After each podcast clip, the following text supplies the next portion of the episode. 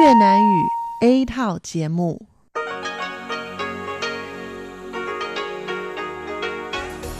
Đây là Đài Phát thanh Quốc tế Đài Loan RTI.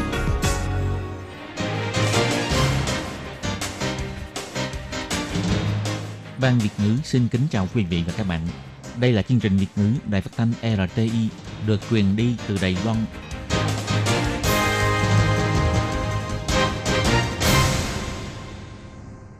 Anh xin kính chào quý vị và các bạn. Chào mừng các bạn đến với chương trình phát thanh của Ban Việt ngữ Đài Phát thanh Quốc tế RTI ngày hôm nay. Kính thưa quý vị và các bạn, hôm nay là thứ Sáu, ngày 28 tháng 6 năm 2019, tức nhằm ngày 26 tháng 5 năm kỷ hợi. Chương trình hôm nay gồm các nội dung chính như sau.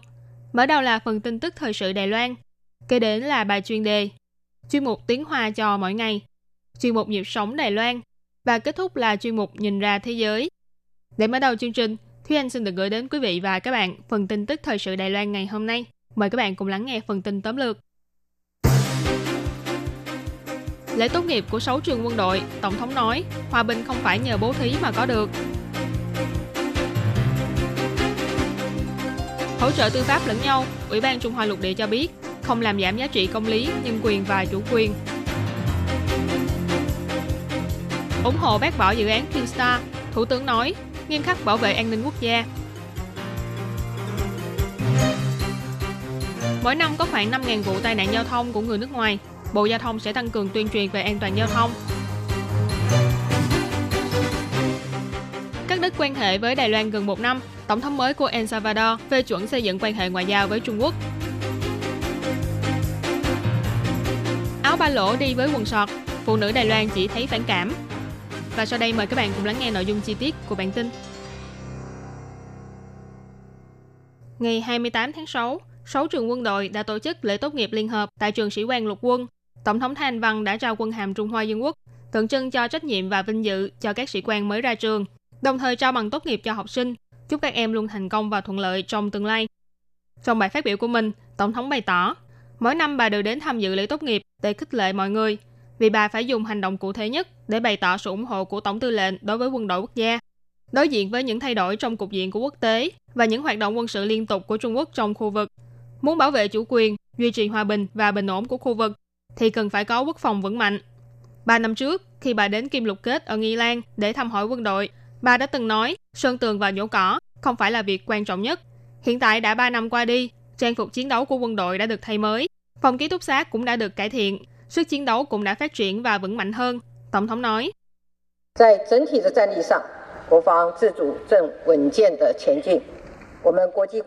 Về mặt sức chiến đấu, tự chủ quốc phòng đang trên đà vững mạnh và ổn định. Máy bay huấn luyện do chúng ta tự chế tạo đã chuẩn bị để cất cánh vào năm sau.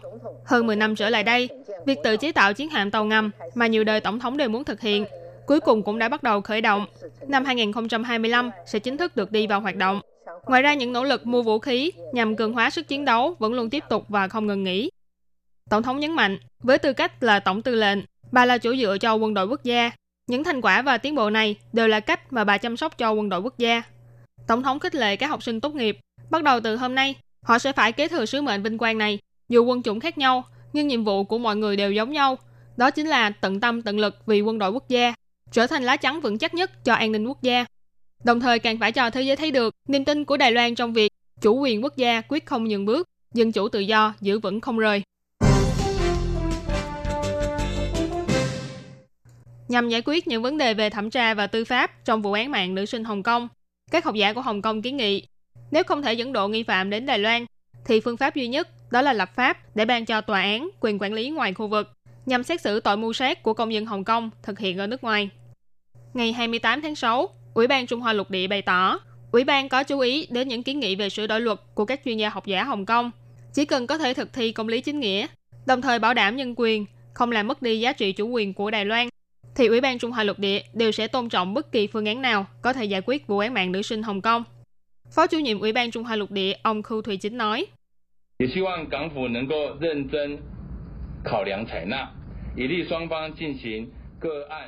Hy vọng chính phủ Hồng Kông có thể cân nhắc kỹ lưỡng những kiến nghị này, giúp cho hai bên có thể hỗ trợ lẫn nhau về mặt tư pháp trong vụ án này, để nghi phạm phải chịu hình phạt thích đáng của pháp luật. Ủy ban Trung Hoa Lục Địa nhấn mạnh, sau khi xảy ra vụ án nữ sinh Hồng Kông bị sát hại, chính phủ Đài Loan vẫn luôn cảm thấy đồng cảm và thương xót, hy vọng có thể nhanh chóng đưa kẻ ác ra trước pháp luật, trả lại công bằng cho người bị hại. Vì vậy, Đài Loan đã ba lần đưa ra thỉnh cầu hợp tác, hỗ trợ lẫn nhau về mặt tư pháp với phía Hồng Kông, đồng thời cũng luôn kiến nghị hai bên nên tập trung vào hợp tác hỗ trợ tư pháp trong từng vụ án riêng biệt. Như vậy mới có thể làm rõ phạm vi quyền quản lý của nơi xảy ra vụ án. Lập trường này của Đài Loan vẫn không thay đổi. Ủy ban Trung Hoa Lục Địa nhấn mạnh, chính phủ Hồng Kông không quan tâm đến dân tình trong xã hội. Việc xúc tiến sửa đổi dự luật dẫn độ không những không chính đáng, đằng sau đó còn tiềm tàng những mưu đồ chính trị. Chính phủ Đài Loan kiên quyết bảo vệ tự do nhân quyền không bị xâm phạm và cũng sẽ đứng về cùng một phía với người dân Hồng Kông. Trước khi xóa bỏ được những mối đe dọa đối với nhân quyền, tuyệt đối sẽ không đồng ý với bất kỳ sự sắp xếp bàn giao nghi phạm nào. Về việc Ủy ban thẩm định đầu tư của Bộ Kinh tế bác bỏ đơn xin phát triển dự án Taipei Twin Star Building, nguyên Thủ tướng Trương Thiện Chính bày tỏ, chương trình đấu thầu của Twin Star tiến hành hơn nửa năm. Chính phủ thành phố Đài Bắc đã thông qua vòng thẩm tra dựa theo trình tự tiêu chuẩn. Thế nhưng cuối cùng vẫn bị Trung ương bác bỏ. Ông Trương Thiện Chính chỉ trích rằng cơ chế thẩm định của dự án này tràn ngập yếu tố chính trị. Mục đích là để công kích thị trưởng thành phố Đài Bắc, ông Kha Văn Triết, người có khả năng sẽ tham gia ứng cử chức vụ tổng thống trong kỳ bầu cử năm sau. Về việc này, ngày 28 tháng 6, Thủ tướng Tô Trinh Sương bày tỏ, an ninh quốc gia là quan trọng nhất, không ai có thể chống lại điều đó. Ông cho biết, tòa nhà đôi Twin Star nằm ở ngay cổng chính của thành phố Đài Bắc, là mối giao thông quan trọng của thành phố. Hơn nữa, doanh nghiệp đầu tư phát triển của đơn xin này rất rõ ràng là của Trung Quốc. Do vậy, Ủy ban thẩm định đầu tư nghiêm khắc thẩm tra là một việc mà chúng ta nên khẳng định. Ông Tô Trinh Sương nói,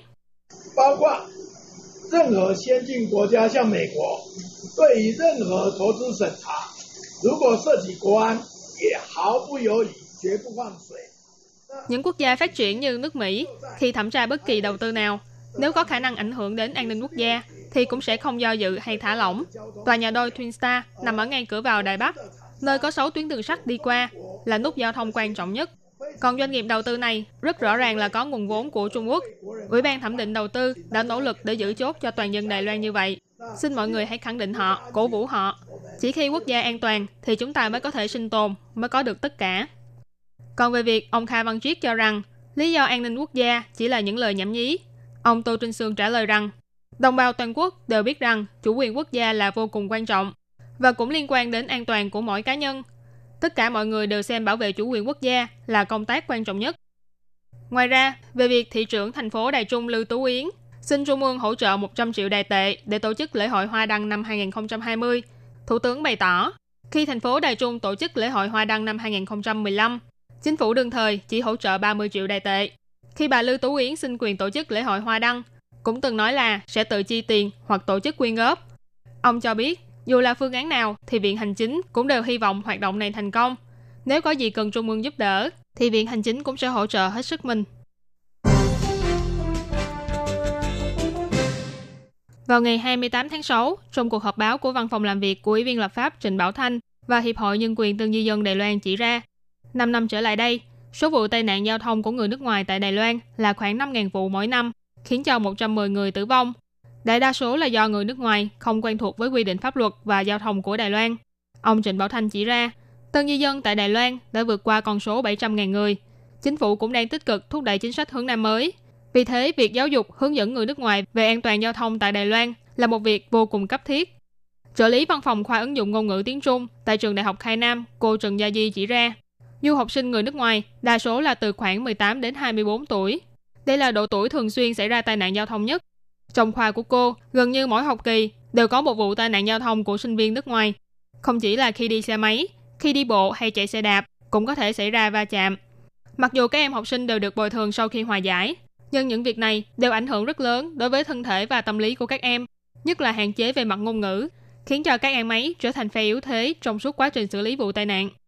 Cô Trần Gia Di nói, 大部分的呃交通安全校园的交通安全宣导或校园的交通安全教育，都是只局限在中文这个语文，并没有多多元语文。我们的学生他们 đại đa số những tuyên truyền hay giáo dục về an toàn giao thông của nhà trường đều chỉ sử dụng tiếng Trung mà không có những ngôn ngữ khác. Các học sinh của chúng tôi dễ xảy ra tai nạn nhất là vào năm đầu tiên khi các em vừa đến Đài Loan. Năng lực tiếng Trung của các em lúc ấy cũng là thấp nhất. Nói chi đến các em còn phải đối diện với những cuộc phán xét, truy cứu trách nhiệm tai nạn và một số trình tự tư pháp khác, vân vân.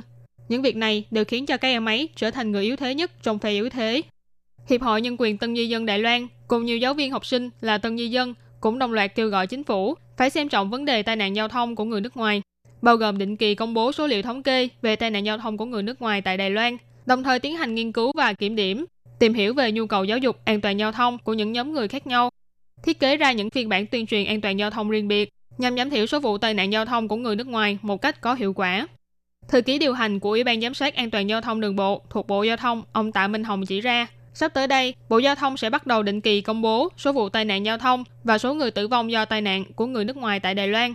Ngoài ra cũng sẽ xây dựng trang web dành cho người nước ngoài để tra cứu những thông tin về an toàn giao thông. Trong tương lai, cũng sẽ chủ động đến một số đơn vị như trường học, công xưởng, văn phòng địa phương, công ty môi giới nhân lực để mở các lớp học về an toàn giao thông tại Đài Loan cho học sinh, sinh viên, từng di dân, lao động di trú và kháng hộ công người nước ngoài vân vân. Theo hãng thông tấn AFP đưa tin, sau khi cắt đứt quan hệ với Đài Loan gần một năm, ngày 27 tháng 6 vừa qua, Tổng thống mới đắc cử của Cộng hòa El Salvador, ông Nayib Bukele, đã phê chuẩn xây dựng quan hệ ngoại giao với Trung Quốc. Ngày 21 tháng 8 năm 2018, El Salvador tuyên bố cắt đứt quan hệ ngoại giao với Đài Loan, kết thúc tình hữu nghị ban giao suốt nhiều năm của hai bên. Trước khi nhậm chức vào ngày 1 tháng 6, ông Bukele từng bày tỏ rằng Ông sẽ suy nghĩ về việc Tổng thống tiền nhiệm Salvador Sanchez Seren chuyển hướng ngoại giao từ Đài Loan sang Trung Quốc vào hồi tháng 8 năm ngoái. Nhưng ngày 27 tháng 6, ông Bukele đã nói với phóng viên rằng hôm nay El Salvador đã hoàn thành việc xây dựng quan hệ ngoại giao với Trung Quốc. Vào tháng 2 năm nay, Cộng hòa El Salvador đã tổ chức bầu cử tổng thống và ứng cử viên đại diện Liên minh đoàn kết quốc gia, gọi tắt là Ghana, đồng thời là nguyên thị trưởng thủ đô San Salvador, ông Nayib Bukele đã đắc cử Chủ tịch đảng Ghana ông Guillermo Antonio Gallegos từng bày tỏ, nếu như đảng Ghana giành thắng lợi trong cuộc bầu cử tổng thống, sẽ nhanh chóng khôi phục lại quan hệ bàn giao với Đài Loan. Hơn nữa, chính phủ mới cũng từng có thông tin rằng không bài trừ khả năng khôi phục lại quan hệ bàn giao với phía Đài Loan. Vào tháng 5, Phó Tổng thống Felix Ulloa, khi đó còn chưa chính thức nhậm chức, đã từng bày tỏ tại một hoạt động thiên thang ở Mỹ rằng chính phủ mới của El Salvador không bài trừ việc nói lại quan hệ ngoại giao với Đài Loan đồng thời sẽ suy nghĩ thận trọng về việc phát triển quan hệ ngoại giao với Trung Quốc. Vào cuối tháng 5, trong buổi gặp mặt với đặc sứ và phó bộ trưởng Bộ Ngoại giao Trung Quốc Tần Cương, ông Bukele bày tỏ sẽ xử lý vấn đề với Đài Loan một cách đúng đắn, đồng thời nguyện ý giữ mối quan hệ qua lại giữa các quan chức cấp cao với Trung Quốc. Tháng 8 năm ngoái, Mỹ từng chỉ trích quyết định cắt đứt quan hệ ngoại giao với Đài Loan, chuyển hướng sang Trung Quốc của El Salvador, bày tỏ Nhà Trắng quan ngại về sự thay đổi này. Nhà Trắng cũng từng đưa ra một thông cáo với danh nghĩa người phát ngôn truyền thông chỉ ra Trung Quốc đã khiến cho mối quan hệ hai bờ eo biển trở nên bất ổn, đồng thời can dự vào nội chính của các quốc gia Tây bán cầu một cách rõ rệt. Thông cáo này cũng đã nghiêm khắc phê bình Cộng hòa El Salvador và cho biết sẽ cân nhắc lại quan hệ giữa Mỹ với nước này. Ngoài ra, Mỹ cũng đã triệu hồi đại sứ của Mỹ tại El Salvador, ông Jim Mans, để tìm hiểu về quyết định không thừa nhận Đài Loan của quốc gia Trung Mỹ này. Áo ba lỗ nhiều màu đi với quần thể thao dài hay quần sọt đi với giày thể thao những nam nghệ sĩ ăn mặc như thế nào cũng được. Thế nhưng nếu đổi lại là các bạn nam thông thường, nếu ăn mặc như thế thì có lẽ sẽ chỉ nhận được cái lắc đầu của phái nữ.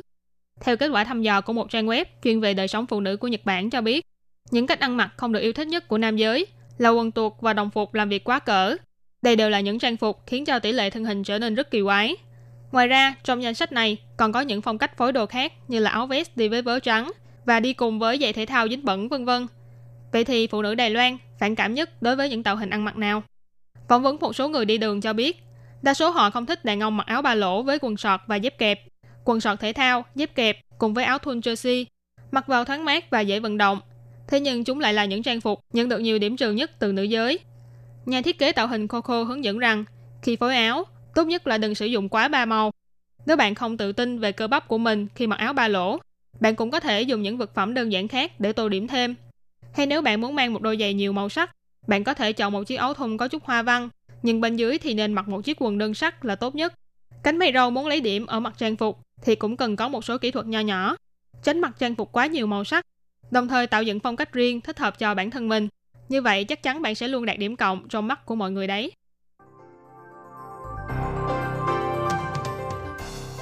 Các bạn thân mến, vừa rồi là bản tin tức thời sự Đài Loan ngày hôm nay do Thúy Anh biên tập và thực hiện. Cảm ơn sự chú ý lắng nghe của quý vị và các bạn. Thân ái chào tạm biệt và hẹn gặp lại.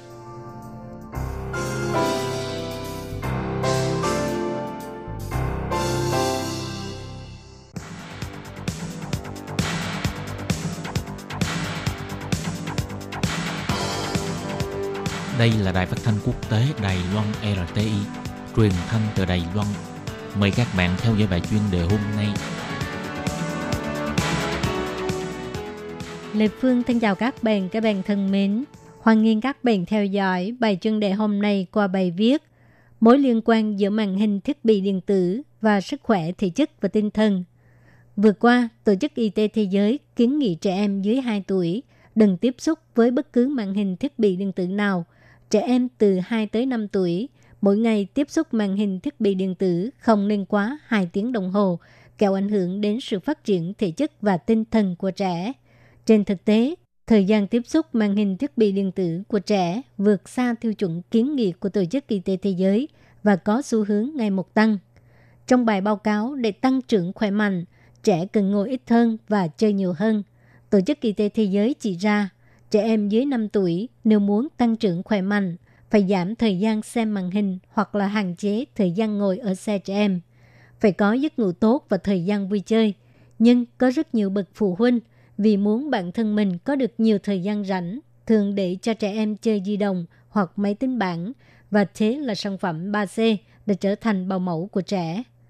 Nghiên cứu cho thấy, nếu trẻ em tiếp xúc màn hình thiết bị điện tử với thời gian quá dài, thì dễ gây ra những khó khăn trong giao tiếp giữa người với người và rối loạn cảm xúc, tăng tỷ lệ có vấn đề về sức chú ý của trẻ lúc 6-7 tuổi và dĩ nhiên là còn bị tổn thương thị giác. Theo cuộc điều tra thăm dò về hoạt động thể chất của trẻ em và thanh thiếu niên Đài Loan của trường Đại học Trung Hưng và Đại học Thể thao Đài Loan, do trẻ em và thanh thiếu niên bỏ ra quá nhiều thời gian cho hoạt động tỉnh như là sử dụng di động và máy tính vân vân, có hoạt động thể lực khiến cho thể lực suy giảm.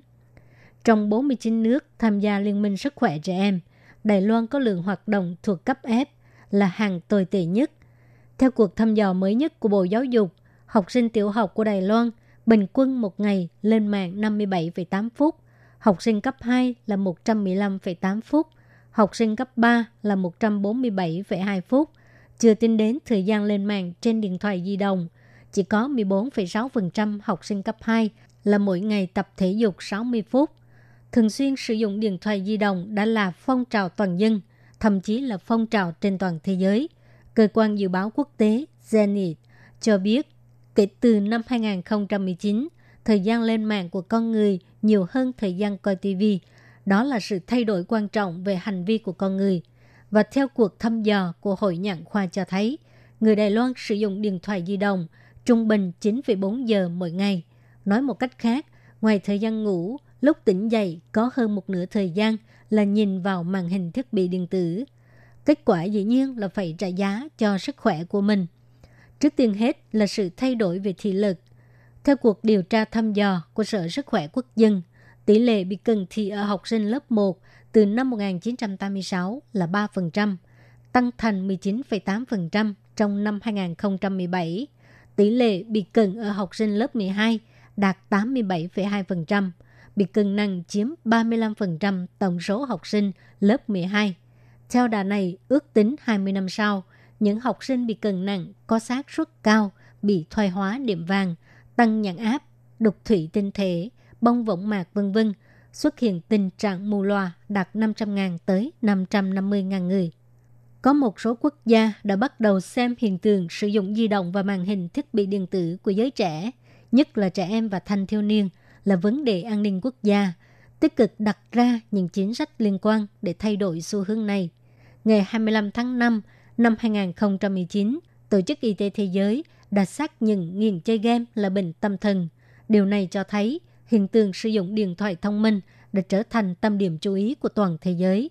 Vấn đề này ở Đài Loan rất nghiêm trọng. Mỗi người trên tay đều có di động, không những đã ảnh hưởng đến sự tương tác và sự giao lưu giữa người và người, mà còn tổn thương đến sức khỏe.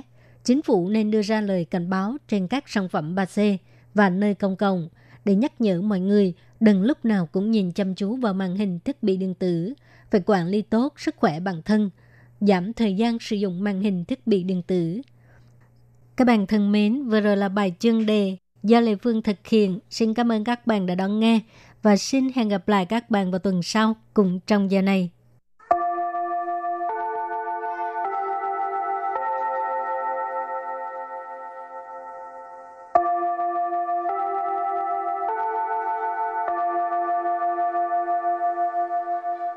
Xin mời quý vị và các bạn đến với chuyên mục Tiếng Hoa cho mỗi ngày do Lệ Phương và Thúy Anh cùng thực hiện.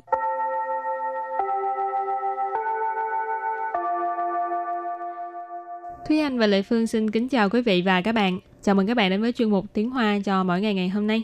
Thúy Anh có bao giờ đi du lịch bằng du thuyền không? Ờ, đi thuyền từ đây ra đảo khác có tính không? À, thôi kệ đi, cũng là du thuyền.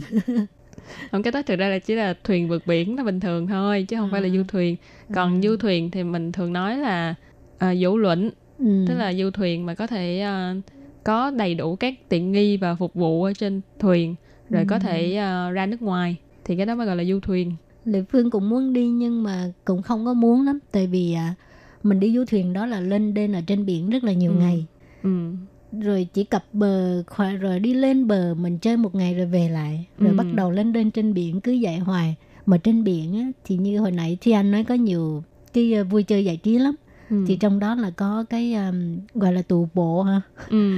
mà mà mình rảnh rỗi cả ngày mà ngồi chơi có một tiếng là hết tiền rồi đó cho nên không bao giờ dám thử cái uh, cách du lịch như vậy thôi đi máy bay cho nó chắc rồi hôm nay mình đọc hai câu có liên quan tới uh, du thuyền ha câu thứ nhất Đi du lịch nước ngoài bằng thuyền có lẽ sẽ rất thú vị nhỉ? Và câu thứ hai, có rất nhiều tàu du lịch sang trọng cập cảng Đài Loan. Sau đây chúng ta lắng nghe cô giáo đọc hai câu mẫu này bằng tiếng Hoa. 搭船出国旅游应该很有意思吧？ 有很多豪华游轮停靠台湾港口。Thúy Anh xin giải thích câu mẫu số 1. 搭船 Ta chuẩn nghĩa là đi thuyền.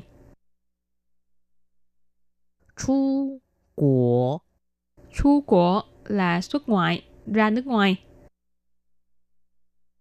Lữ yếu Lữ yếu là du lịch. Yên gai Yên gai là có lẽ. Hẳn Hẳn là phó từ chỉ mức độ, nghĩa là rất. Có ý sự. Dụ ý sự. Ở đây là rất thú vị. Bà. Bà là những khí từ đặt ở cuối câu, nghĩa là nhỉ. Và sau đây chúng ta hãy cùng lắng nghe cô giáo đọc lại câu mẫu này bằng tiếng Hoa. 搭船出国旅游应该很有意思吧？搭船出国旅游应该很有意思吧。 Câu này có nghĩa là đi du lịch nước ngoài bằng thuyền có lẽ sẽ rất thú vị nhỉ. Và câu thứ hai, có rất nhiều tàu du lịch sang trọng cập cảng Đài Loan.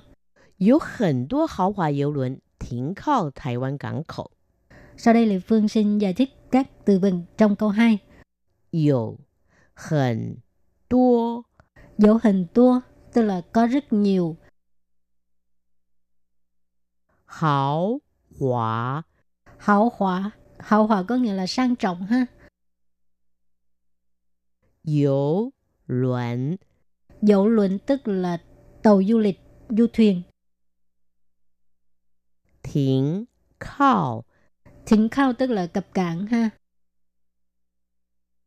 台湾港口 Thái Quan cảng khẩu tức là cảng Đài Loan.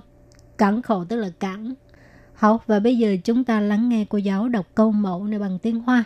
有很多豪华游轮停靠台湾港口。有很多豪华 游轮停靠台湾港口。 Câu vừa rồi là có rất nhiều tàu du lịch sang trọng cập cảng Đài Loan. Và sau đây chúng ta hãy cùng đến với phần từ vựng mở rộng.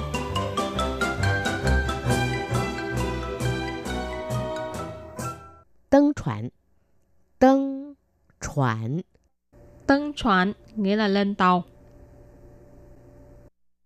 上岸，上岸， Sang an, lên bờ.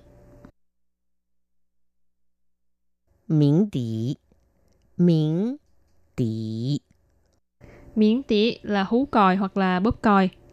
Và sau đây chúng ta hãy cùng đặt câu cho các từ vựng mở rộng. Từ đầu tiên là tân chuẩn nghĩa là lên tàu. 请所有乘客准时登船，遇时不候，也不退费。 请所有乘客准时登船，遇时不候，也不退费. Câu này có nghĩa là mời tất cả hành khách lên tàu đúng giờ, quá giờ thì tàu sẽ không đợi và cũng sẽ không hoàn trả lại tiền. Xin ở đây là xin, là một câu cầu khiến mang ý lịch sự. Xin hãy. Số dụ là toàn bộ. Trấn khơ là hành khách. Chuẩn sử là đúng giờ. Tân chuẩn là lên tàu. Như sử nghĩa là quá giờ. Bú hậu, hậu ở đây là tầng hậu, tức là chờ đợi. Cho nên như sử bú hậu là quá giờ thì tàu sẽ không đợi. Dẹ là cũng. Bú thuê phê, thuê phê là hoàn lại tiền. Cho nên về bú thuê phê nghĩa là cũng sẽ không hoàn lại tiền. Học, bây giờ đặt câu cho từ tiếp theo. Sang an tức là lên bờ ha. 我晕船，恨不得立刻上岸。我晕船， 恨不得立刻上岸。Câu này có nghĩa là mình bị say tàu, chỉ muốn lập tức lên bờ. Yun chuẩn có nghĩa là say tàu ha. Hâm bu tờ, rất muốn, tức là khi mà mình muốn làm một cái việc gì đó ha, thì mình dùng cái từ hâm bu tờ. Chẳng hạn như, của hâm bu tờ tạ nị, tức là rất là muốn đánh bạn ha. Rồi ở đây là hâm bu tờ ly khơ sang an, ly khơ là lập tức, sang an là lên bờ. Hâm bu tờ ly khơ sang an là chỉ muốn lập tức lên bờ. Và đặt câu cho từ cuối cùng là miễn tí, nghĩa là hú còi hoặc là bóp còi. 游轮起航，鸣笛声，居然是一首经典歌曲。游轮起航，鸣笛声，居然是一首经典歌曲。Câu này có nghĩa là tiếng hú còi để khởi hành của du thuyền, không ngờ lại là một bài hát kinh điển. Dỗ luận ở đây là du thuyền, chỉ hẳn nghĩa là khởi hành xuất phát. Miễn tỷ sân, nãy mình có nói miễn tỷ là hú còi hoặc là bóp còi, sân là âm thanh. Cho nên miễn tỷ sân là âm thanh hú còi. Chứ rạn nghĩa là không ngờ rằng. Ít sổ, sổ ở đây là lượng từ dùng để chỉ ca khúc. Kinh điển là kinh điển. cơ trụ là bài hát, ca khúc. Cho nên ít sổ kinh điển trụ là một bài hát kinh điển. Hậu trước khi chấm dứt bài học hôm nay xin mời các bạn ôn tập lại hai câu mẫu.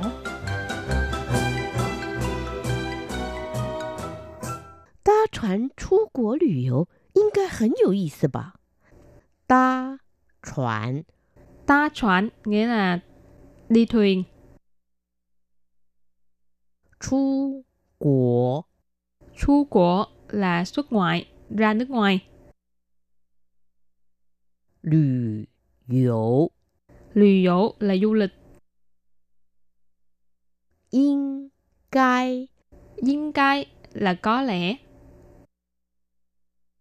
很 Khẩn, rất. 有意思。 Dồ y sự, rất thú vị. 吧 Ba là những khí từ đặt ở cuối câu, nghĩa là nhỉ. Và sau đây chúng ta hãy cùng lắng nghe cô giáo đọc lại câu mẫu này bằng tiếng Hoa. 搭船出国旅游应该很有意思吧？ Câu này có nghĩa là đi du lịch nước ngoài bằng thuyền có lẽ sẽ rất thú vị nhỉ. Và câu thứ hai, có rất nhiều tàu du lịch sang trọng cập cảng Đài Loan. 有很多豪华游轮停靠台湾港口。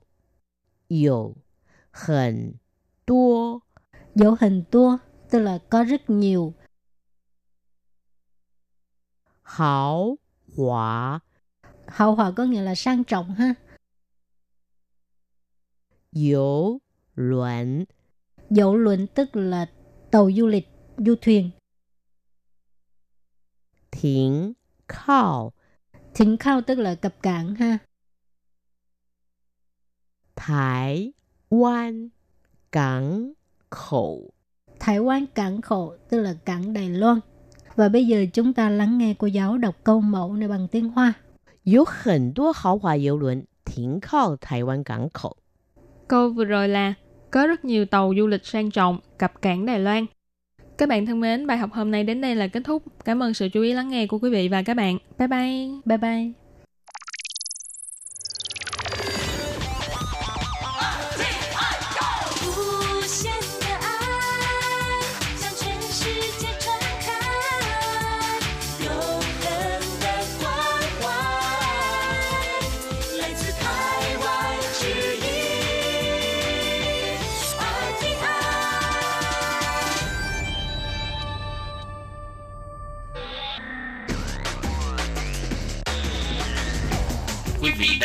Chương trình Việt ngữ tại RTI truyền thanh từ Đài Loan.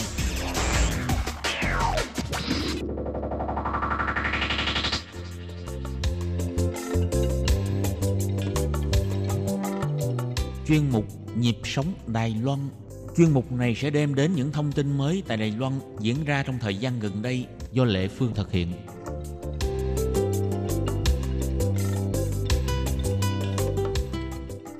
Lê Phương xin chào các bạn, các bạn thân mến. Tuần trước, Lê Phương có đi tham quan uh, hội trợ thực phẩm quốc tế Đài Bắc. Thì uh, hội trợ này năm nào cũng được tổ chức. Nhưng mà quy mô của hội trợ thực phẩm năm nay hoành tráng hơn mọi năm. Và tổng cộng là có 5.056 gian hàng của 38 quốc gia. Thì trong đó dĩ nhiên là không thể thiếu Việt Nam mình rồi đúng không?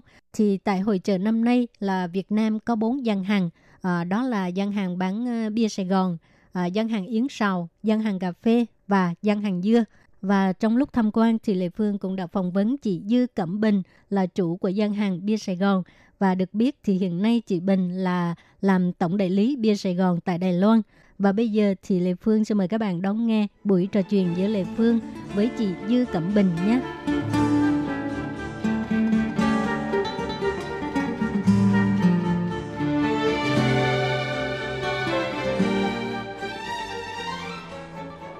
Chào chị Bình.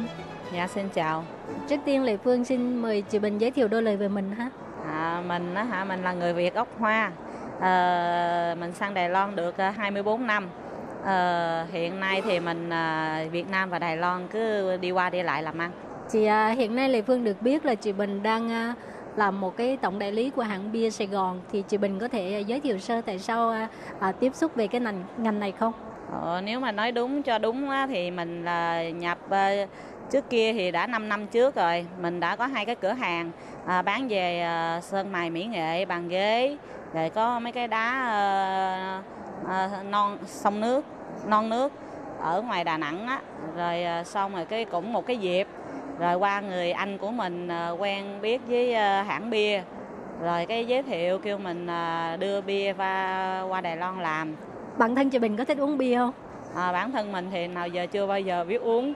Nhưng mà nói chung ra thì cộng đồng Việt Nam mình ở Đài Loan rất là nhiều. Nhưng mà hả nhiều khi cũng nhớ về cái hương vị của Việt Nam mình. Nhưng mà nếu mà nói về nhập về bia á, thì lúc trước mấy năm về trước cũng có một cái ờ, công ty nhập. Nhưng mà do cái điều kiện người ta không đủ nên nó, nhiều khi cái thuế nó nặng hơn cái tiền bia. À nên đâm ra hả rồi người ta làm giống như là lúc có lúc không rồi cái mình thấy ờ, cái yêu cầu của người Việt Nam mình ờ, thích uống ờ, cái hương vị Việt Nam mình nó cũng nhiều nên từ cái chỗ đó rồi mình về mình làm thử nhưng mà không ngờ là thật sự người Việt Nam mình rất là ủng hộ Nhưng mà chị là tổng đại lý cho nên chị chỉ bán cho những cái nhà đại lý thôi đúng không ạ? À, đúng rồi, mình chỉ giao cho nhà đại lý như là mỗi tỉnh thì mình tìm ra một người là làm đại lý cho mình chứ mình không có bán lẻ. Thì hiện giờ ở Đài Loan là có bao nhiêu nhà đại lý ạ? À, hiện nay thì à, Cao Hùng một cái, rồi à, Đài Nam một cái và Đào Viên một cái và công ty mình có chính thức à, ký với à, Cha Lơ Phụ. Đài Loan có 63 cái à, Cha Lơ Phụ đã ký với mình rồi. Ở đâu có Cha Lơ Phụ là sẽ gặp được à, loại bia của mình. Hai loại bia. Bia Sài Gòn và bia à, Sài Gòn Lager. À, có một cái Sài Gòn Benso nhưng mà Sài Gòn Benso bắt đầu từ tháng này nó mới xuất hiện à và với lại à, Bamba Ý mà tại sao từ trước tới giờ Lê Phương đi cho Lơ Phụ mà không thấy ờ, bia Sài Gòn? À, nó chính thức ký với mình ngày 15 tháng 6 năm nay. Ờ, vậy là mới đây thôi còn đóng hội hả? Dạ còn đóng hội. Vậy lúc nào là tung ra thị trường? Tức là ký hợp đồng xong rồi lúc nào là bắt đầu cho bày bán ở ờ, Cha Lơ Phụ ạ? Thì đó ngày à, ký trước rồi nhưng mà bây giờ là ngày 15 tháng 6 là chính thức lên. Chính thức vào chá lá phụ bây giờ vào chá lá phụ là sẽ thấy. Nhưng mà ba loại, Sài Gòn nó có hai loại Sài Gòn xanh, một cái kêu bằng Lager, một cái kêu bằng uh, Benso. Mà chị Bình không có uống bia rồi có hứng thú tìm hiểu bia có những thành phần như thế nào hoặc là cái cái lợi hoặc là cái hại của bia là như thế nào không? Ồ, mình cũng không hiểu lắm nhưng mà nói chung ra à, mình bán bia thì mình cũng à, muốn là có người uống nhưng mà nói chung ra có bia uống nhiều cũng không tốt là nhiều khi mình thấy người ta uống nhiều quá nó say xỉn mình cũng không không, không thích lắm à, còn nữa nếu à, Sài Gòn Benso á thì nó cũng 5.3 Sài Gòn Lager thì 4.3 vòng 33 cũng là 5.3 độ nồng của bia á, thì mình ờ, chỉ ờ, nghe bạn bè nói lại thôi. Khi mà bạn bè uống thì người ta nói cho mình nghe là cái nào ngon cái nào không ngon chứ mình thì mình không biết. Dạ là bây giờ ở Đài Loan là chỉ cần tới cha lơ phụ ở tất cả là 63 nhà cha lơ phụ mà trên toàn Đài Loan đúng không ạ? Có nếu mà cha lơ phụ nó đã ký hợp đồng với mình thì tất cả chỗ nào có cha lơ phụ là sẽ có cái bia của mình à, hiện nay thì là 63 căn cha lơ phụ toàn Đài Loan với lại à, mấy cái quán ăn Việt Nam rồi mấy cái siêu thị à, mini Việt Nam mấy cái quán tạp hóa Việt Nam đều có bán Bây giờ ở Đài Loan muốn được ờ, uống bia Sài Gòn thì không còn phải là một việc khó khăn nữa chị ạ. À đúng rồi, giờ thì ai muốn uống nhớ nhớ hương vị mình thì cứ cứ cứ tìm mấy cái tạp hóa Việt Nam hay là cha lơ hụa là có rồi. Dạ thì bình thường à, chị làm à, cái à, chị đi quảng bá cái bia này bằng cách nào ạ?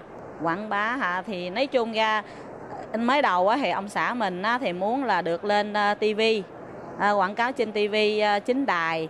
Nhưng mà mình thì mình không hy vọng như vậy. Mình muốn á là cũng cái quảng cáo đó nhưng mà để trả lại chút đỉnh về cho cộng đồng người Việt Nam mình và cho những người à, giống như ờ, những cái hoạt động á. À, để, nên á, là mình làm như là những cái cuộc thi hát hoặc là những cái ờ, chương trình như là có ờ, lễ á, thì mình sẽ ờ, mời ca sĩ mời mấy nghệ sĩ ở Việt Nam sang để biểu diễn. Rồi á hả cho cộng đồng người Việt Nam mình và người Đài Loan đến đón xem á thì sẵn cái đó mình cũng quảng cáo nhà tài trợ. Nhà máy bia giống như là Chin Hung là là nhà tài trợ của Đài Loan. Vậy là một cái cách quảng bá của chị nhưng mà lại à, nó nó cái nhu cầu nó sát thực với người Việt của bên à, bên Đài Loan hơn dạ đúng rồi à Vậy là chị bỏ ra rất là nhiều tiền để mua cái quảng cáo. phải không? Ôi nhiều. Nếu mà nói à, làm từng cái hoạt động như vậy á Là nó không thua gì là đăng trên tivi Nhưng mà mình cũng không biết là cái à, sự thu hút nó tới đâu. Ờ, Thì nói chung ra cái bước đầu mà Cái gì cũng khó khăn nhưng mà kệ đi. Những gì mình kiếm được mình chia lại cho cộng đồng người Việt Nam của mình. Rồi bây giờ Lệ Phương cũng nghe nói thì thường à, chị kiếm được bao nhiêu là sẽ đe- đem đi làm từ thiện. nói chung nha vợ chồng mình thì rất thích từ thiện à, mỗi lần mà về Việt Nam á mà người ta bây giờ người ta cũng biết tại làm nhiều năm rồi làm gần chục năm nay. Cái ở đâu mà người ta giống như là người ta không có đường không có cầu và trường học hoặc là những người già mà neo đơn á người ta không có nhà không có cửa thì vợ chồng mình về đó làm từ thiện. Nhưng mà thường mình làm từ thiện á là mình không có rủ không có tìm người ta cung cấp tiền bạc hay là cái gì thì bản thân là hai vợ chồng cứ tự đi làm. Chỉ có hai vợ chồng đi thôi. Vâng, hai vợ chồng đi. Nhưng mà tới cái ngày khánh thành á là mình muốn chia sẻ với bạn bè thì tới cái ngày khánh thành mình mới mời những bạn Đài Loan, những bạn uh, giống như là chủ cả những cái người mà hợp tác với mình làm ăn á thì mời họ đi tham dự cái khánh thành của mình để chia sẻ và để cho họ biết được là những đồng tiền mình làm ra rồi mình đi làm những cái gì. Đó. À, chị nói 10 năm trước là bắt đầu làm từ thiện thì có một cái nguyên nhân nào mà tự nhiên ờ, thúc đẩy chị làm từ thiện ở Việt Nam không? Nếu mà nói cho đúng thì đời tư của con người mà. Ngày xưa cũng từ cái nghèo mà đi ra. Rồi khi mà mình thành công rồi thì mình nghĩ lại. Nghĩ lại ngày xưa mình đã từng nghèo qua thì những cái người nghèo họ rất là cần cái sự giống như là giúp đỡ của người khác. Nếu như ngày xưa mình còn nhỏ á nha mà mình được cũng được những cái nhà tài trợ như vậy á thì có thể là cuộc đời mình nó sẽ tốt hơn nữa. Ừ, sẽ được ăn học tới nơi tới chốn hơn nữa à, bởi vì á, bây giờ mình có cái điều kiện đó rồi thì mình nghĩ lại những gì ngày xưa mình chưa có thì mình muốn rằng bây giờ mấy em nhỏ bây giờ nó sẽ có và mình muốn mang lại cái niềm niềm hạnh phúc đó chia cho mọi người Một à, nhà doanh nhân có một tấm lòng rất là tốt. À, thì chị có thể kể thêm nhiều về cái việc đi làm từ thiện không à? Chẳng hạn như à, chị à, từ thông qua à, một ai đó rồi biết được hoàn cảnh của những người muốn giúp đỡ hay là có người nào tự kiếm chị nói ở bên này muốn được giúp đỡ chị mới đi ờ, làm từ thiện. à, thì mới đầu á, là mình tìm những cô dâu Việt Nam. Những cô dâu đó nói là ờ chị ơi ở dưới quê em giống như là mỗi lần trời mưa lũ lụt á thì là nhiều khi nó bị lụt hay là bị uh, ngập nước á. Rồi thì trôi những nhà nhà là bị trôi hay là những bà già những ông già người ta không có nơi ở rồi người ta tìm mình về đó làm. Thì đó mới đầu thì mình xây nếu mà đi xây nhà tình thương á, thì nhà nước quỹ ban họ đứng ra họ làm cho mình. Nhưng mà là cái tiền xây dựng á, để được lượt, cái nhà mà cấp 4 á, thì mỗi một căn như vậy là cỡ ờ, 40 tới 50 triệu. Rồi hàng năm á, là thường mình về những cái các tỉnh lẻ á, nhiều cái tỉnh á, khi mà người ta người này qua người này giới thiệu qua người kia giới thiệu á thì mình đi á, thì ờ, một năm mình cho chừng 10, 12 tới 15 căn à, rồi sau á sau này thì mình lại càng đi càng sâu càng đi càng nhiều thì mình cảm thấy rằng nếu mình xây nhà thì cũng chỉ là một hộ người ta ở thôi. Nhưng nếu như mình mà có cái điều kiện nữa mình làm đường làm cầu cho người ta thì là nguyên cái ấp nguyên cái khu đó hoặc là cái làng đó người ta sẽ con em người ta đi học á nó sẽ dễ dàng hơn. Mỗi khi trời mưa xuống thì đó từ đó rồi mình chuyển qua mình làm đường và làm cầu. Đó là ở khu vực nào hả chị? Chỗ nào chị cũng có đi? chỗ nào mà người ta có nhu cầu thì mình đi thôi chứ tại vì mình ờ, sinh và lớn lên ở thành phố Hồ Chí Minh quận 5 mà gia đình mình là người Việt là người người Hoa gốc Hoa. Nên là hả mình cũng đâu có quê để mình đi đâu. Cũng không biết quê ở đâu nữa. Nhưng mà ai giới thiệu là mình đi thôi. Mà công việc ở, ở Đài Loan chị có bận rộn không? công việc ở Đài Loan á hả? Làm thì phải vất vả thôi công việc gì cũng phải vất vả.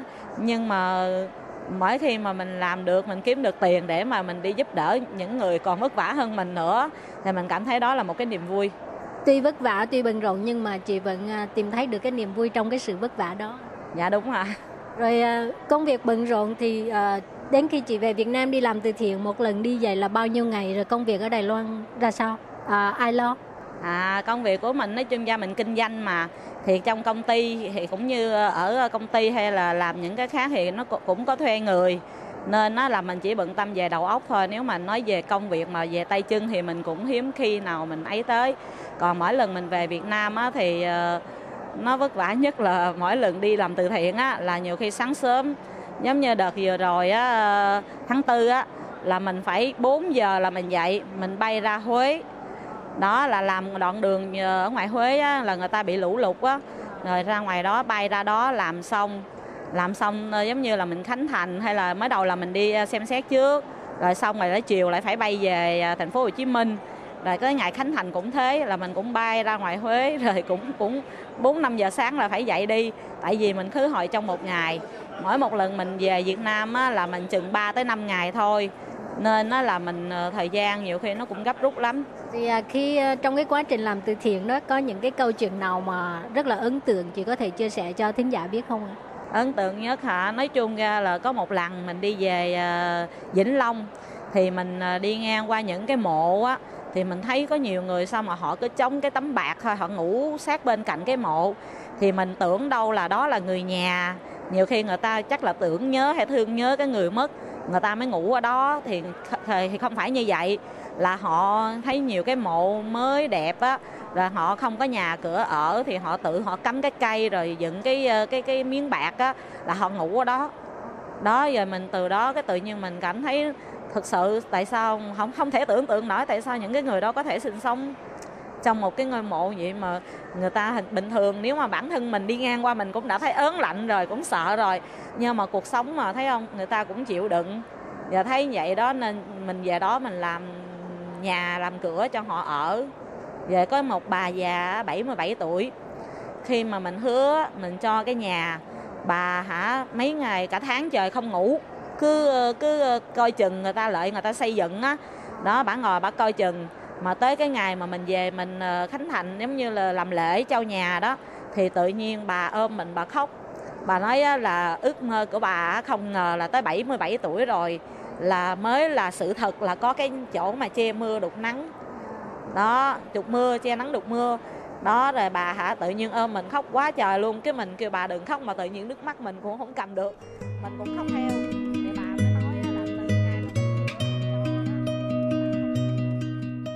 Các bạn thân mến, thì à, cuộc trò chuyện giữa Lê Phương với chị Dư Cẩm Bình còn rất là dài, nhưng mà vì thời lượng của chương trình có hạn cho nên xin tạm chấm dứt ngang đây.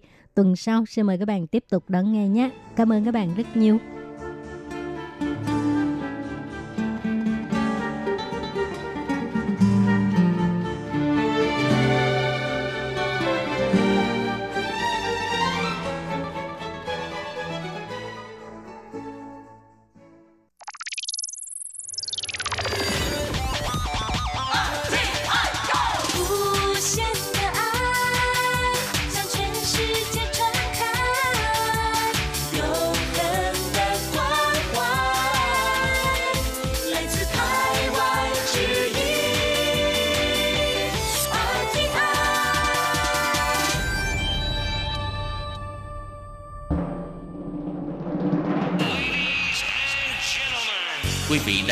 Chương trình Việt ngữ Đài RTI truyền thanh từ Đài Loan.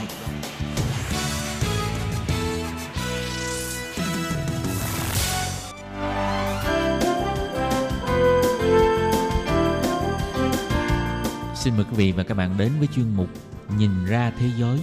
Chuyên mục này gồm những nội dung liên quan đến quốc tế,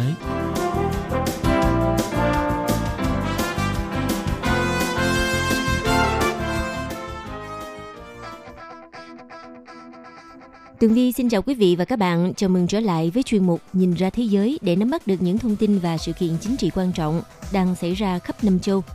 Các bạn thân mến, nội dung của chuyên mục ngày hôm nay bao gồm những thông tin như sau. Mỹ và Trung Quốc đã đồng ý một thỏa thuận trong cuộc chiến thương mại để nối lại các cuộc đàm phán. Thảm cảnh người tị nạn ở khu vực biên giới Mexico và Mỹ. Cuối cùng là Nga nhắc nhở Mỹ bản chất mâu thuẫn giữa Palestine và Israel không thể dùng tiền và đại kế hoạch kinh tế Trung Đông để che phủ các bất đồng. Sau đây xin mời các bạn cùng theo dõi nội dung chi tiết.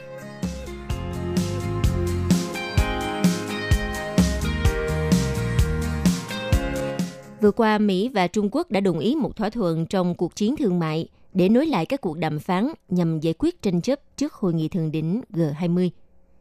Theo tờ báo South China Morning Post, vào ngày 27 tháng 6, dẫn ba nguồn tin, một là nguồn tin từ Bắc Kinh và hai nguồn tin từ Washington cho biết. Thông tin chi tiết về thỏa thuận đang được đưa ra trong các thông cáo báo chí trước thềm cuộc gặp tiềm tàng giữa Chủ tịch Trung Quốc Tập Cận Bình và Tổng thống Mỹ Donald Trump tại hội nghị thượng đỉnh G20 ở thành phố Osaka, Nhật Bản vào cuối tuần này. Theo tờ báo South China Morning Post, một thỏa thuận như vậy sẽ ngăn chặn được thuế quan áp đặt lên 300 tỷ USD hàng nhập khẩu Trung Quốc. Mỹ đe dọa áp thuế 25% lên số hàng nhập khẩu này nếu các cuộc đàm phán tại hội nghị thượng đỉnh G20 không có tiến triển. Một nguồn tin tiết lộ ông Donald Trump quyết định trì hoãn đợt thuế quan bổ sung nhằm tạo tiền đề cho cuộc gặp gỡ với ông Tập Cận Bình ở thành phố Osaka. Tuy nhiên, thực tế là nhà lãnh đạo Mỹ có thể thay đổi quyết định bất cứ lúc nào. Một quan chức cấp cao Washington cũng nói với trang Politico vào đầu tuần này rằng thuế quan có thể bị trì hoãn, song không có gì là chắc chắn. Ngoài ra, một nguồn tin khác cho biết Mỹ và Trung Quốc dự kiến sẽ đưa ra các thông cáo báo chí phối hợp sau hội nghị thượng đỉnh G20 mà không phải là tuyên bố chung. Tháng 12 năm ngoái sau cuộc họp ở Buenos Aires, phái đoàn Mỹ và Trung Quốc cũng đưa ra những tuyên bố riêng về cơ bản là nhất quán nhưng vẫn khác nhau về một số chi tiết quan trọng. Trước đó vào hôm 26 tháng 6, Bộ trưởng Tài chính Mỹ Steven Mnuchin nói trong cuộc phỏng vấn với đài CNBC rằng thỏa thuận thương mại giữa Trung Quốc và Mỹ đã hoàn thành 90%. Tôi nghĩ có một con đường để hoàn thành việc này. Thông điệp mà chúng tôi muốn nghe là họ quay lại bàn đàm phán và tiếp tục. Như vậy, trước khi đến Nhật Bản, ông Tập Cận Bình đã tổ chức một cuộc họp với 24 thành viên khác của Bộ Chính trị. Vì để đạt được thỏa thuận mới với Donald Trump vào cuối tuần này, ông Tập Cận Bình sẽ cần đến sự ủng hộ của thành viên Bộ Chính trị Trung Quốc.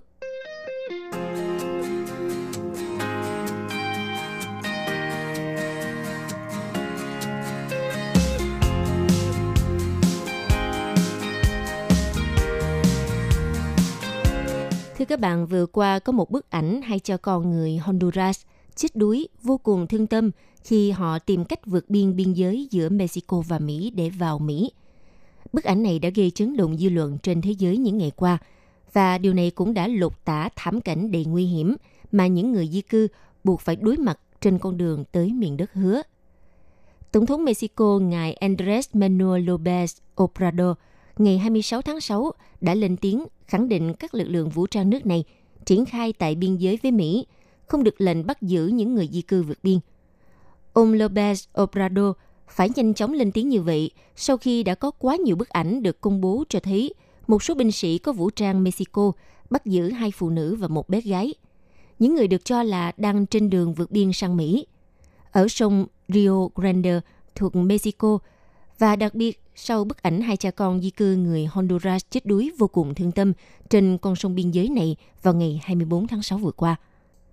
Bức ảnh này do nhà báo Julia Lê Đức chụp hai cha con người Honduras di cư chết đuối trong tư thế nằm sấp dạt vào bờ con sông biên giới Rio Grande, con sông ngăn cách Mexico và Mỹ. Và bức ảnh được hãng thông tấn AP của Mỹ mua lại, đồng thời chia sẻ khắp thế giới sau khi đăng trên tờ La Jornada của Mexico. Bức ảnh đã gây chấn động cả thế giới. Bức ảnh hai cha con chết đuối đã lột tả trung thực và sống động thảm cảnh, cũng như là kết cục bi thảm của không chỉ hai cha con người Honduras, mà của cả những người di cư Mỹ Latin nói chung trên hành trình đầy nguy hiểm tới nước Mỹ. Nhất là sau khi Mỹ và Mexico vừa áp dụng những biện pháp cứng rắn đối với người nhập cư bất hợp pháp.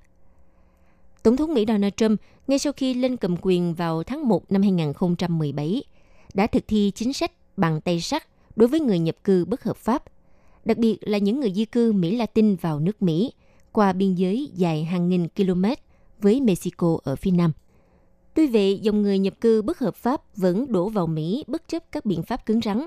Trong đó, số liệu thống kê mới nhất hồi tháng 5 vừa qua cho thấy, lực lượng chức năng Mỹ đã bắt giữ hơn 130.000 người nhập cư trái phép. Đây là con số cao nhất tính theo tháng tại khu vực biên giới với Mexico trong 13 năm qua. Trước tình hình người nhập cư ngày càng leo thang nhằm ngăn chặn hiệu quả hơn dòng người nhập cư bất hợp pháp, Tổng thống Donald Trump đã đe dọa sẽ áp thuế từ 5% lên đến 25% đối với toàn bộ hàng hóa nhập khẩu từ Mexico và theo thỏa thuận ký ngày 7 tháng 6 vừa qua, Mexico có 45 ngày để thể hiện nỗ lực giảm dòng người di cư đến Mỹ. Ngay sau đó thì chính phủ Mexico thông báo triển khai thêm 8.500 binh sĩ thuộc lực lượng vệ binh quốc gia, Bộ Quốc phòng và Bộ Hải quân tới biên giới với Mỹ và Guatemala, nâng tổng số quân huy động tới khu vực biên giới chặn người di cư lên đến 25.000 binh sĩ. Trước tình hình bị kiểm soát và chặn bắt gắt gao của các lực lượng Mỹ cũng như Mexico, khiến cho hàng trăm nghìn người di cư từ Mỹ Latin vốn đã phải đối mặt với nhiều rủi ro lại càng thêm nguy hiểm khi mà họ tìm cách để nhập cư bất hợp pháp vào Mỹ. Bởi vì ai cũng muốn đến được với miền đất hứa, chứ không phải nằm trong số hơn 440.000 người di cư Honduras, El Salvador và Guatemala bị cơ quan chức năng Mỹ và Mexico bắt giữ trong năm tháng đầu năm nay. Những người di cư họ đã phải bỏ nhà cửa và quê hương ra đi, cho nên bất chấp tất cả, kể cả nguy hiểm tới tính mạng, để đến bằng được nước Mỹ.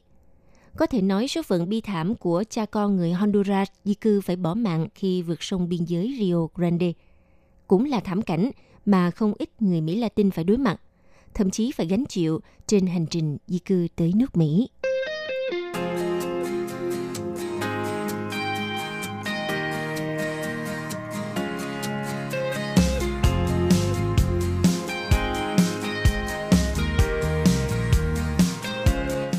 Vào hôm ngày 25 tháng 6, chính quyền Tổng thống Mỹ Donald Trump chính thức khởi động phần kinh tế trị giá 50 tỷ USD trong kế hoạch hòa bình Trung Đông, đồng thời cho rằng con đường theo hướng thúc đẩy đầu tư cho Palestine là điều kiện tiên quyết cần thiết để chấm dứt hàng thập kỷ xung đột.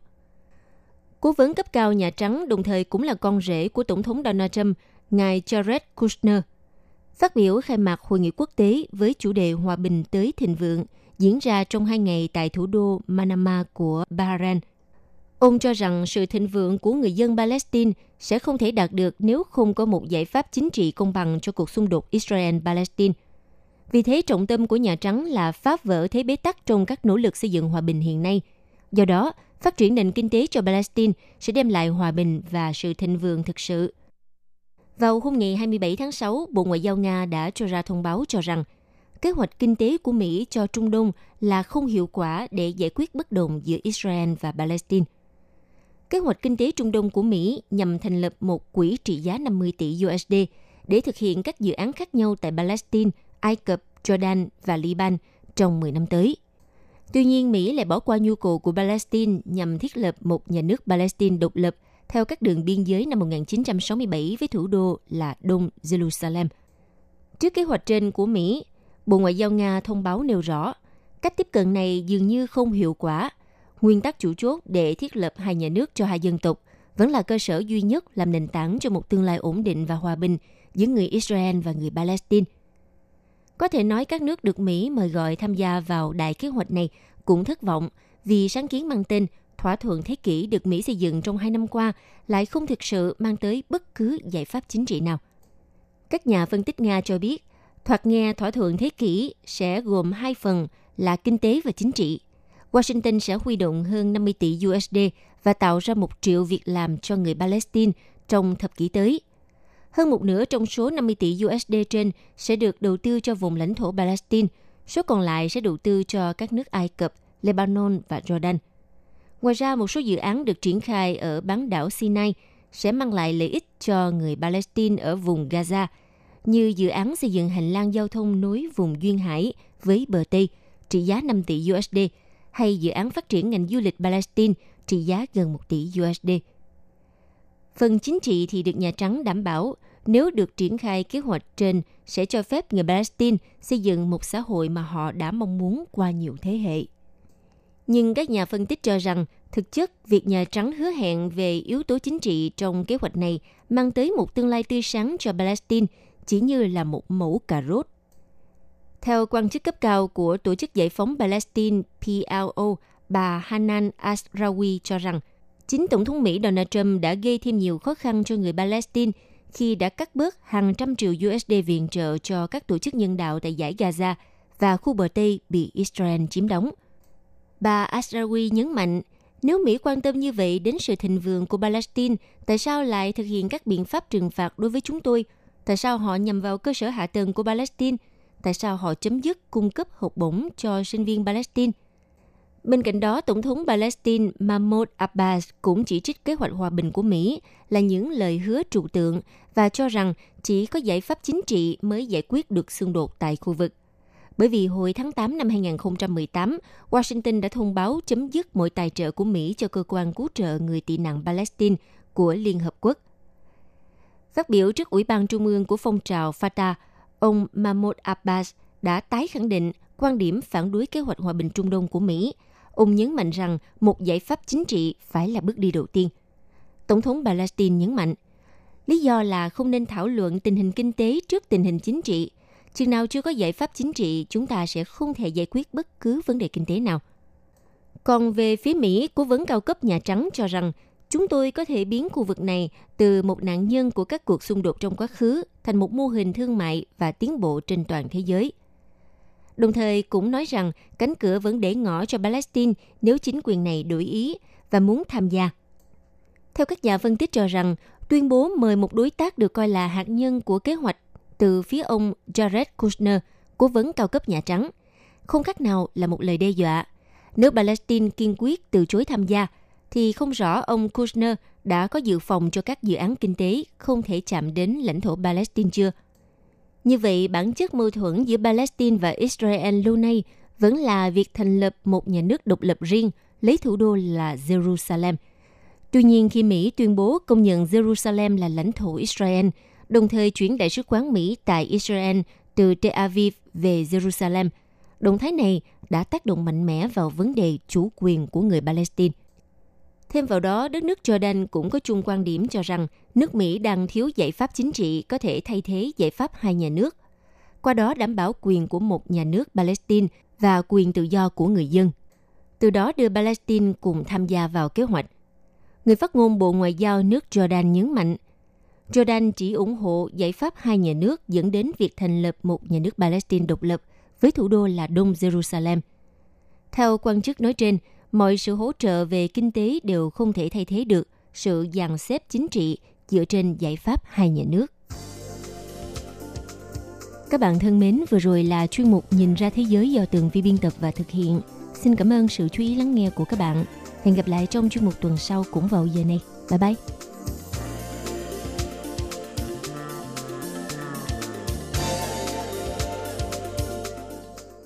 Quý vị và các bạn thân mến, sau đây là email của Ban Việt ngữ ctv a rti org tvk Hộp thư truyền thống của Ban Việt ngữ Việt Nam Miss PO Box 123 gạch ngang 199 Taipei 11199 Còn thính giả ở Việt Nam xin gửi đến hộp thư số 104 Hà Nội, Việt Nam.